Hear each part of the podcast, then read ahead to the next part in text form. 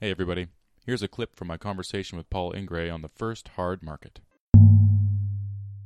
Well, do you want me to go through it in detail? Sure. Okay.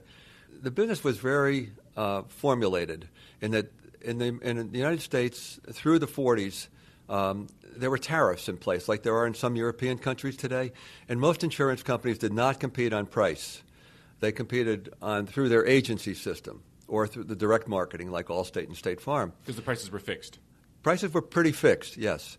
And then a, a, a law was passed in the uh, middle late 40s called McCarran Ferguson, and that get, did two things. It gave the states the right to regulate insurance, but it also um, it, it, also um, en- encouraged competition, mm-hmm. price competition, and it, um, so what what happened now was that uh, each form, in, inland marine, surety, everything had its own competition levels. So it was it was the the business became very much uh, piecemealed.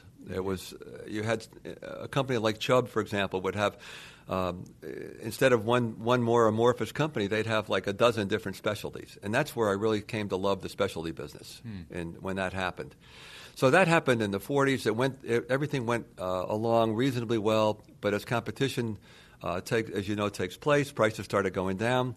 And in, 19, in, September 1965, what was then the biggest event in history, biggest insured event, Hurricane Betsy, hmm. hit New Orleans.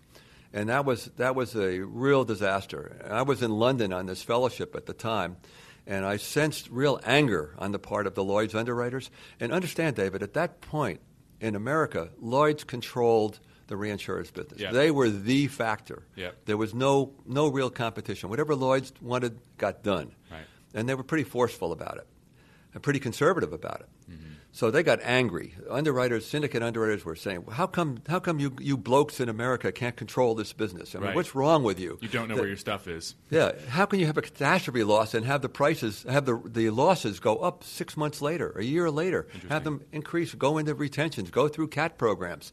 So they were really bitter about this, and so that that turned the whole market. That was really the first cycle, 1965 and which created a cycle of opportunity that started in around 1967 with rates going up, especially in the property area, but every place. Did it make sense at the time? Because right now, obviously, cycles are a familiar idea to us all, but at the time, it must have been was it surprising, or how did you do? You remember what people thought about the first cycle?